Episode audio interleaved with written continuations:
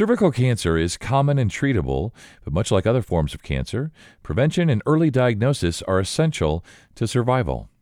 I'm joined today by Dr. Derek Jurus. He's a board certified OBGYN with Solution Health, and he's going to stress the importance of the HPV vaccine and other lifestyle choices that can help people to avoid cervical cancer. This is Your Wellness Solution, the podcast by Elliot Health System and Southern New Hampshire Health, members of Solution Health. I'm Scott Webb. Doctor, thanks so much for your time today. We're going to talk about uh, minimizing risk for cervical cancer. So let's start there. What is cervical cancer and who's most at risk? Cervical cancer is a result of changes that we see on the surface of the cervix in the back of the vagina. The cervix is attached to the uterus and is covered in cells that are in particular susceptible to HPV infection. If a cancer sets up shop on the cervix, cancer cells can divide rapidly and may even collect to form a mass. Cervical cancer can eventually spread to adjacent tissues or distant organs, even. Yeah, so let's talk about who's most at risk.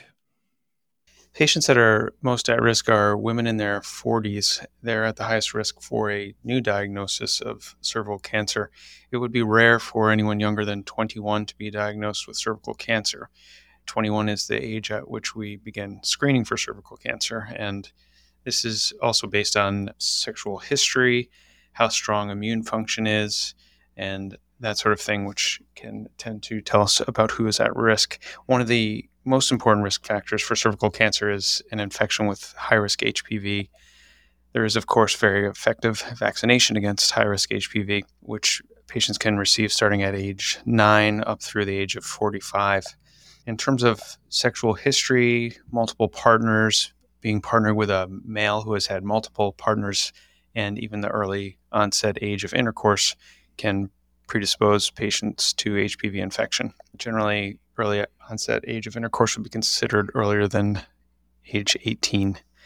Some other risk factors would include dysplasia in other areas or regions surrounding the cervix, such as the vagina or vulva. Certain genetic conditions might also predispose someone to developing cervical cancer, and this could even lead to a strong family history of developing it. One of the most important risk factors is smoking sexually transmitted infections such as chlamydia might also increase one's risk for developing cervical cancer. And though it is less common these days to see a patient whose mother was treated with a medication called diethylstilbestrol or DES during their pregnancy, these patients would also be at risk and need to be screened for cervical cancer. Yeah, so it sounds like there are some behavior lifestyle factors. Seemingly, then people would be able to control some of those, right? As you say, smoking, things like that. Do I have that right? That there are some lifestyle changes that can be made? That is absolutely true. Uh, thank you for bringing that up. The lifestyle changes that can be made to reduce the risk for developing cervical cancer would include eliminating the acquiring of HPV in the first place. Uh, HPV vaccine, like we mentioned, is available to patients up to age 45.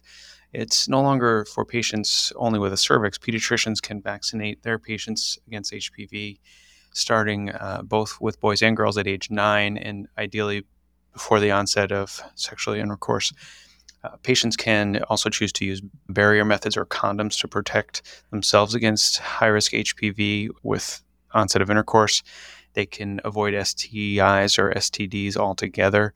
And in particular, smoking reduction or elimination of any smoking behaviors would help to avoid development of cervical dysplasia, which then eventually leads to cervical cancer yeah, it's always good when I host these to know that there are some things that you know are within our control. So behavior, lifestyle, quit smoking if possible, and so forth. Uh, let's talk about the importance of early detection in preventing the progression of cervical cancer. Sure. In order to prevent development of cervical cancer, we really need to focus on preventing the development of a high risk HPV infection. And it's not very well known, but approximately half of cervical cancers that are detected are in patients who have never had a pap test to screen for cervical cancer in the first place. So, really, getting people vaccinated at an early age before the onset of intercourse and undergoing a regular screening program is essential to preventing cervical cancer from developing. Yeah, let's stay there then. Let's talk about screening. What are the current guidelines and how often should people be screened? People should start being screened at the age of 21, and then there are various schema to do the screening, and this can be done either with a pap test or a high risk HPV test. The pap test looks at the cells from a speculum exam and evaluation of the cervix, and then the high risk HPV is evaluated to look at the DNA component of HPV infection. Yeah, and as seems to be the case with all sort of cancers and things like that, you know, early screening, early detection seems to be key in terms of either curing or surviving, whatever the case might be. And you mentioned a couple of times the HPV vaccines in preventing cervical cancer. So, uh, how effective are they and who should receive them? The HPV vaccine has been found to be quite effective, in fact, up to 97% effective against developing cervical cancer. The HPV virus itself is transmitted with sexual contact, in particular sexual intercourse. The HPV can show up on pap tests from the cervix, but it also develops in other areas such as the vagina, the anus, or the throat. So other partners are also at risk for developing and transmitting the virus. Well, this has been good stuff today, very educational, Doctor. As we wrap up here, final thoughts, takeaways, but also how can individuals advocate for themselves?